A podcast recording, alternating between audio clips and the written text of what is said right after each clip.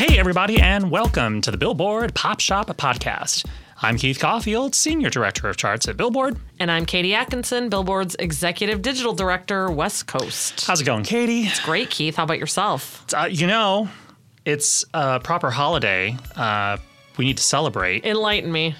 Because Madonna's Finally Enough Love 50 number ones album came out last Friday. It did. And it feels like a love letter to Billboard when you get down to it because I mean, it's her number ones. It's literally in the press release. It's it, this this album exists to celebrate her 50 number ones on Billboard's Dance Club Songs chart. The first and only artist uh, thus far with 50 number ones on any single chart. just a long, healthy relationship with Queen Mother Madonna. Our love affair continues. Indeed. Uh, the Queen of Pop is indeed royalty on Billboard's charts. I mean, maybe at the end of the show we might talk about this a little bit more. I don't know. Maybe, maybe. Let's not get crazy, Keith. Um, all right. Well, as always, the Billboard Pop Shop podcast is your one stop shop for all things pop on Billboard's weekly charts. In addition, you can always count on a lively discussion about the latest pop news, fun chart stats and stories, new music, and guest interviews with music stars and folks from the world of pop. Today on the show, we've got chart news on how Nicki Minaj's Super Freaky Girl makes a splashy debut on the Billboard Hot 100 Songs chart, and how Rod Wave and Megan Thee Stallion both see their latest albums bow in the top 10 of the Billboard 200 chart. Plus, Blackpink released their new single Pink Venom from the act's upcoming album Born Pink, which is due out on September 16th. So, how might the single and album fare on our charts in the coming weeks? Could there be a first top 10 hit on the Hot 100 in the cards for the group? And might their new album become their first number one on the Billboard 200? And when was the last time a girl group had a top 10 on the Hot 100 and a number one on the Billboard 200, anyways? Wow, I mean, you know how much Keith and I love girl groups, so this is the perfect show. We're going to break it all down today. But first, before we get started, if you enjoy the podcast, subscribe to the show on your favorite podcast provider so you won't miss an episode. And if you want to explore more podcasts from Billboard, visit billboard.com slash podcasts. Okay, let's do the chart chat. First up on the Billboard Hot 100 chart, Nicki Minaj's Super Freaky Girl debuts straight in at number one, marking her third chart topper and her first unaccompanied by any other artist. She previously topped the list alongside 6 9 with Trollz and as a featured artist on Doja Cat's Say So, both in 2020. Super Freaky Girl is Minaj's 21st top 10 hit and second of 2022, following Do We Have a Problem, which debuted and peaked at number two earlier this year. Okay, Katie, are you surprised at how well this song did out of the gate, even without an official music video helping it in its first week? Sure, but um, I'm not surprised. She really pushed this one, gave a lot of lead up, a lot of lead time. We've known about this song for three weeks, I think, which is a absolute lifetime Su- of a heads up. Super teasy girl. Super, yes, very like she was putting this on the Barb's calendars, and so I think that you know she thought it was special and wanted to give it the like hype that it is deserved. So I'm not surprised. and also, you love the track. Well, I loved the song. and I Clearly, a lot of other people did too. I think for the longest time, Nicki Minaj was kind of the poster child for the person you expected to have a uh, number one in the Hot 100, but didn't. And then obviously she, uh, you know, crossed that off her list with Doja Cat in 2020, and then followed that with Trollz with Six Nine. But uh, there's something special about her first solo number one because I think if you ask the average casual music fan, hey, name Nicki Minaj's two number one hits previous to this. They would say, oh, Super Bass and Anaconda. Super bass, Anaconda. They're gonna throw a million things at you that are not say so and and trollz. No. So I mean, I think this is just this is a moment, a moment for life Yeah. for Nicki. Um, that's another one they might have mentioned as a possible number one, um, featuring Drake.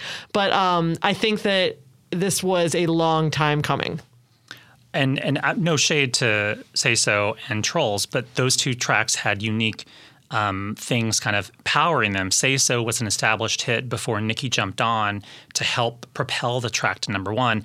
And Trollz with 6 9 you know, was a collaboration. It wasn't fully just her own song. Correct. So this, because it's just her own track with no help from anyone else. And it's classic Nicki, just tongue in cheek, raunchy. Even the Roman remix throws back to like the her early mixtape days. It's just I, I love that this is a number one for her. Um, all right, well, next over on the Billboard 200 albums chart, rapper Rod Wave collects his second number one as his new release, Beautiful Mind, starts atop the tally. He previously led the list in 2021 with his last album, Soulfly.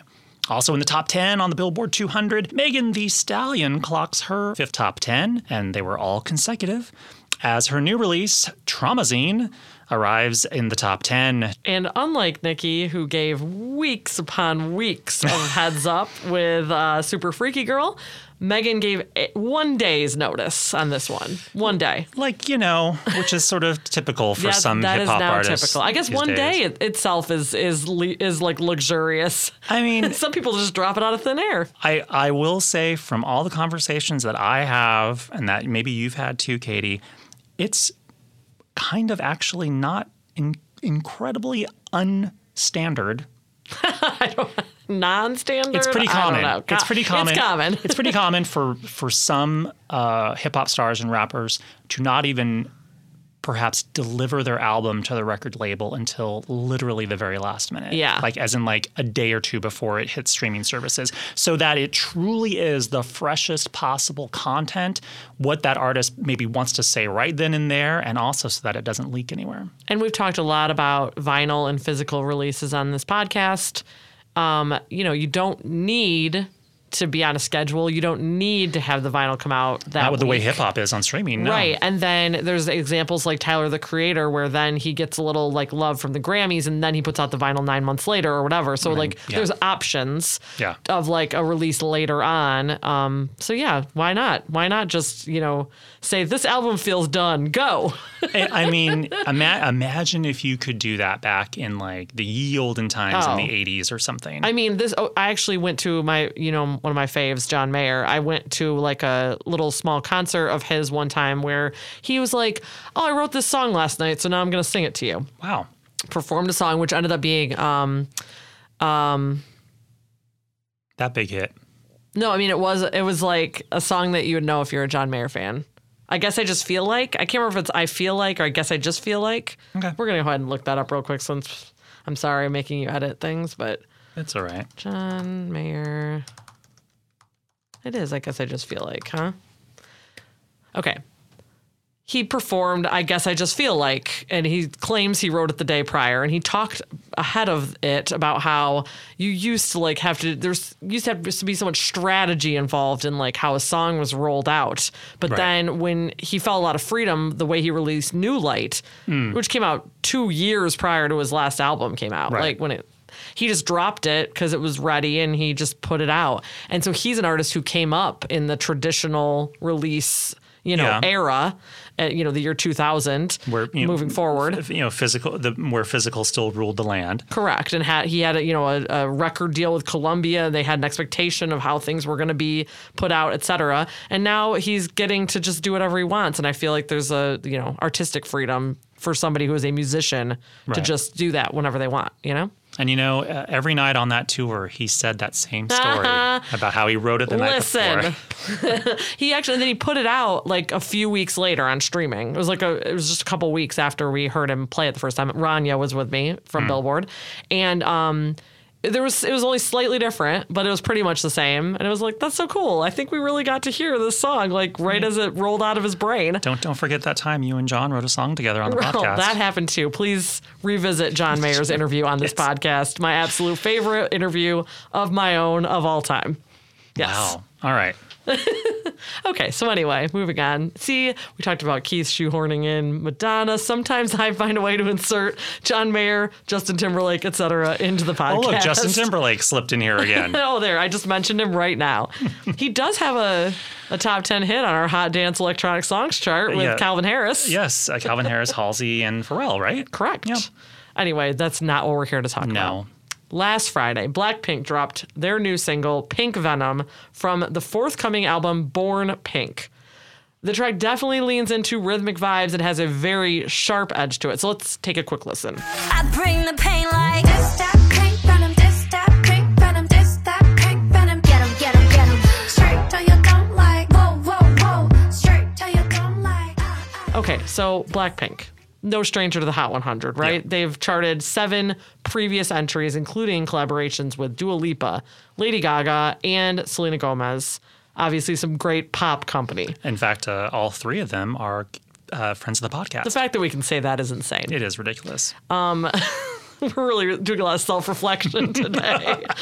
but so far, Blackpink's highest charting song is Ice Cream with Selena Gomez, which topped out at number 13. And in fact, it's their only song to spend more than a month on the chart, spending eight weeks on the list. So, having said all that, could Pink Venom become their biggest Hot 100 hit? Might radio stations embrace it? Will it find itself on high profile playlists in the days and weeks to come? And could it become Blackpink's first top 10 on the Hot 100? What a way to tee that up. Woo. Keith, a lot of questions. Uh, you you couldn't have phrased it more eloquently, Katie. You know, I think You're uniquely qualified to answer these all these questions and more, Keith. Yeah, well, I think it's really going to depend on how the song is received by, you know, the the powers that be that program the playlists Yes. at Spotify and Apple and elsewhere, and radio programmers. We already know the song obviously is probably going to do gangbusters with the core fan base, with streams, oh, and Oh, like with the music YouTube, video. where Blackpink Yes. are the most followed musicians. Yes. Um, but the track is not a conventional pop dance moment in the way, say, like uh, like BTS leaned into dance pop disco with Butter and Permission to Dance. Dynamite more so. Yes, sorry, thank you. Okay. Which that helped them gain lots of radio airplay and playlisting, and you know got them a bunch of number ones on the Hot 100. This, the Blackpink track has kind of a harder rhythmic, more of a hip hop vibe. Which has been their Which is Blackpink's thing. thing. Yeah, half of them are rappers. But Yes. you know, it, it they could have they could have gone a more like poppy, dancey, hip hop route, and this Dynamite and Butter could have been a Jonas Brothers song. It could have Yes. been. There's like it, it was BTS obviously put their special BTS sauce on it, but it's songs you could have heard on the radio prior. and and this and and the new Blackpink single is still Korean. There are English lyrics in it, so they aren't changing anything to try to conform to what may work for American audiences, Right. which is admirable. It's like because it's obviously already working pretty well for them, right? also, you know, it's interesting, you know, with BTS's success in recent years with, you know, numerous number ones on the Hot 100, you would think that some of that, that some of like the halo effect from BTS being so big and kind of um, bringing a lot of new fans to sort of the K-pop fold, um, that might have extended to Blackpink and other K-pop acts. Actually, the only two K-pop acts with top tens on the Hot 100 have been BTS and Psy. Mm-hmm. And Psy got his two top tens with Gangnam Style and Gentleman in 2012 and 2013, years before BTS got their first top 10 in 2019. And if my research is correct, the the, the highest charting K-pop act on the Hot 100 that is not Psy or BTS is Blackpink with Ice Cream The number 13. with the number 13 hit. So, you know, it'll be super interesting to see what happens with this track and where it goes. Yeah, and all that said, it does feel like um, Blackpink has built up like a very, I mean, obviously a very large fan base over the years, and they've definitely introduced themselves to American music fans through these collaborations with high-profile, you know, global superstars, as noted earlier, with Gaga, Selena, and um, Dua Lipa. So, could this be their big, you know? Solo Blackpink moment. Could this be the time when they get their first Hot 100 top 10? I mean, I as as I noted a second ago, it would be not only the first time a K-pop girl group has reached the top 10 on the Hot 100, but it would also mark a rare top 10 by an all-female group period. Oh, okay. I'm gonna need. I'm feeling a chart history lesson coming on, Keith. Okay, so the last top 10 from a girl group on the Hot 100 actually came this past winter when the Ronettes oldie Sleigh Ride. Okay, a bit of a technicality, Keith. Eh, I'll, I'll get there. Hit the top 10 for the first time, uh, climbing uh, into the top 10 over, like, I think it was the Christmas New Year period. Um, however, that song came out in 1963. Right. So, what was the last new song by a girl group to hit the top 10? I have a guess. Well, it's also literally on the script, but what's your Well, I, just guess? want, I actually am not guessing a specific song. I'm just guessing Fifth Harmony. It was Fifth Harmony Okay. with Work From Home, Hmm. which peaked at number four in 2016. Bef- even before the pandemic and WFH home. becoming uh, the standard. But get this Work From Home was the first top 10 by a female group since 2008. When the Pussycat Dolls' When I Grow Up hit number nine in July of that year. Wow. I would have guessed um, Worth It. Let me go ahead and just Google what Worth It peaked at, if, unless you have that in front of you. I don't. Fifth Harmony. One moment. Pause for search. So Worth It was number 12. This is why I had that mis, you know, misconception. Close, Close, but, but, no not quite. cigar.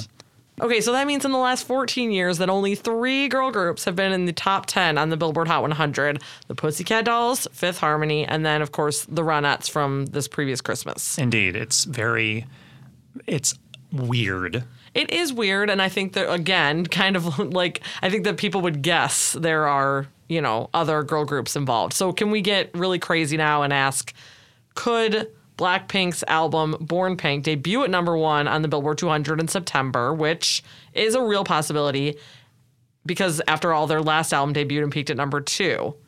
Right, Keith? Uh, yes, the, all those statistics are correct, and it, and I think it's a fair, it's a fair guess to say they have at least a shot at number one, Yes. especially based on how well K-pop has been doing on the Billboard 200 this year, where at- this point, like Stray Kids? like Stray Kids hit number one with Ordinary. We've had top tens from Seventeen and Itzy and Aespa and a lot of number ones on our top album sales chart. and because K-pop because all these K-pop acts are leaning into the collectible CD Unlike packages. hip hop, there are a lot of physical products you can get. There's a lot of physical products for the for the K-pop fan to purchase, and we we write about this. So I would assume that Blackpink will be doing the same thing. So, okay, so you know, if they are number one, when was the last time that a girl group was number one on the Billboard 200? it was in 2008. My God, when Danity Kane's Welcome to the Dollhouse, their second album, debuted at number one on the Billboard 200. Um, it was actually Danity Kane's second number one after their self titled debut in 2006. Wow, I think that would surprise a lot of people, and we haven't even brought up Danity Kane once in this episode yet. So here we are. so it's just. So yeah, it's it's crazy um, considering how popular so many girl groups have been and how popular like so many boy bands were. Um, it's just weird that like the girl groups didn't get the same sort of love, you know, at the top of the charts. I feel like Blackpink can single handedly bring justice to the Billboard charts for if you girl could see, groups. you could see Katie's wild eyes right I'm literally now. staring like I'm staring at the wall like uh very yeah no I think that I think that there is a real shot for them to create some new chart history with this with this song and this album for Yeah. girl groups. All right, well now it's time for the chart stat of the week. Let's talk about girl groups. Hey. And let's quiz Katie. Oh, okay. Oh, I feel like um, RuPaul in the famous podcast, Pop Shop podcast episode, where Keith quizzed uh, quizzed Ru on the individual members of famous girl groups, right? Yeah, I believe I believe the quiz was I gave Ru the first names of members of girl groups, and then Ru had to guess which ones they were. Category is girl groups. Category is not. I'm not going to ask you those things. I'm going to ask you chart related things. Okay, okay. And they're. I mean, they're all pretty easy, but maybe maybe people. Oh, you say that, although you were surprising me with stats all throughout the last section. So All here we are. All right. So, what girl group, meaning an act with at least three members that are all women, and it can be a, a- like a band that plays instruments or just a singing group, which girl group has the most top 10 hits on the Billboard Hot 100 chart? First guess. The Supremes. You are correct. Yes. Can you, you, do you want to know how many? I would love to know how many. Well, you have to guess. Oh, you want me to guess first? Yeah. Six. Top tens. Try again. More. I take it. Yes. 12 top tens. More. 20 top tens. 20. Holy shit, really? Yes. we can swear on our show, right? 20 top 10s for the Supremes. Wow. Um, well, uh, okay, let's keep this going. What was, uh, what girl group has the most number ones on the Billboard Hot 100? Is this a trick question? Is it the Supremes? I don't know what's, what trick means. Is it the Supremes? it's the Supremes with how many? Okay, well, 20 top tens. Five number ones? 10 number ones? I thought you would know this off the top of your I head. definitely Are you just don't. faking me out I really don't. Keep guessing. 12? 12. What? 12 number ones. That doesn't make any sense. Um, and 10 of them were written by the uh, late uh, Lamont Dozier, who just passed away. I- See, I was just reading a lot Co-written. about, you know, Supremes chart history because of Lamont Dozier. Okay, so what was the first number one on the Hot 100 by a girl group? Oh, Yeah. So like so the Hot 100 started in August of 1958. What was the first number 1 by an all-female group? And I'll give you a hint, it was in the very early 1960s. That doesn't help. Was wasn't there like a sister group? Was it a sister group? They might be. I Uh, don't you know. don't know. It's, it's clearly not the Supremes. Um, I'm going to tell you that it was a song written, I believe, by Carole King or co-written by Carole King. Oh, okay. She used to do a lot of like doo-wop group stuff. Yeah. I still don't know. All right, it's the Shirelles with "Will You Love Me Tomorrow." Shirelles. Uh, it spent two weeks at number one on the charts dated January 30th and February 6th, 1961. I was on a roll with the Supremes for a second there. Well, you know. um, all right, uh, let's uh, finish off strong here. Okay. Okay. Which girl group member of the following two has had the most number ones on the Billboard Hot 100 outside of their group on the Hot 100? Diana Ross, of course, formerly of the Supremes, or Beyonce of Destiny's Child. Which of those two, Beyonce or Diana Ross, has had the most solo number ones on the Hot 100? Well, I'm pretty sure that Beyonce has had four No. from our recent reporting. Oh, No. that's not right? no. From her solo stuff? No, not four. I like when you're so confident. From our recent reporting, Well, I'm I like, girl, you haven't read any of it. Well, clearly I've not read it uh, well. Um, more than four, huh? yeah, do you want me to just tell you? Well, I I want to know. Well, let's see. I mean, it's really, it's just you pick one of these two people. I know. I'm going to say Diana Ross. that is wrong. That's wrong. It's Beyonce. So how many does she have? Which one? Num- how many number ones does Beyonce have? Eight.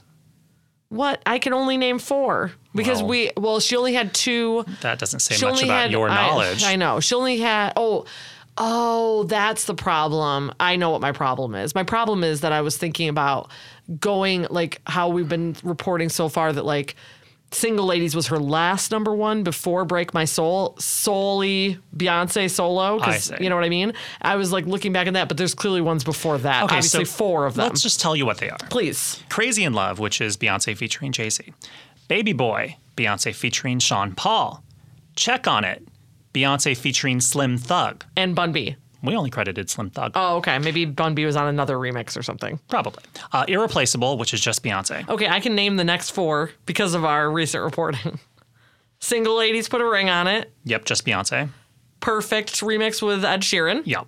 Savage remix with Megan Thee Stallion. Yeah, I think it was And, featuring Beyonce. Of course, Break My Soul. there you go. All right, now how many number ones does Diana Ross have? Well, fewer than eight. that is correct. Six. Six. You are Hey, right. Can you can you name her six number ones? No, absolutely I cannot. Can you name any of them? Um, I'm coming out. nope. I want the world to know. I'm gonna keep singing. Um, okay. Uh, Love Hangover. That's one of them. Hey, okay. I'm, I'm gonna stop now. You just tell me the rest, please. I don't want to guess. Ain't no mountain high enough. Oh, great. Touch me in the morning. That's a great song. God damn it. Uh, love theme from Mahogany. Do you know where you're going to? Mm-hmm.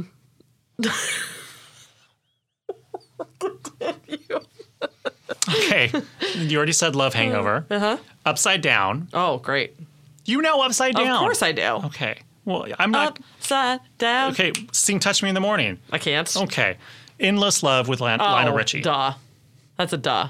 Okay. That one I should have. All of those are Stone said. Cold legit smash Yes. singles. They're just slightly before Katie's time. Ain't No Mountain High Enough, there was a famous version before her or after her, right? Like, wasn't it like Marvin Gaye and Yeah. Tammy Terrell or something? Or- Yeah, Diana's was a cover. Okay. Yeah. That's I, I don't associate that song with her. Yeah. I have to say. Well, she got to number one Clearly. for three weeks. All right. Oh, man. Well, um, Ugh, nothing lays my ignorance bare more than a quiz, Katie. uh, well, there you have it. A little girl group trivia for you and for Katie Yes. for the chart stat of the week.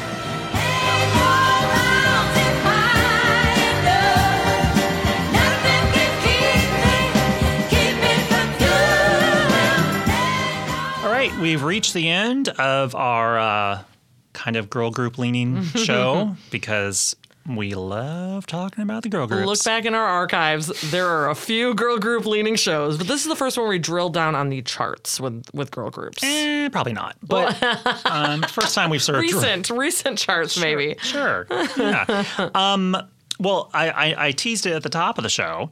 Uh, Madonna's new album, Finally Enough Love, 50 number ones. It's a curated compilation from Madonna of her favorite remixes across her 50 number ones on Billboard's Dance Club Songs chart. And I was going to suggest that we go out on one of the remixes from the album. I think that's a great idea. I'm going to say that we can go out on, I don't know, let's just go out on Into the Groove, the You Can Dance edit. Yes, please. Okay, we'll do that. We'll see you guys next time. Bye.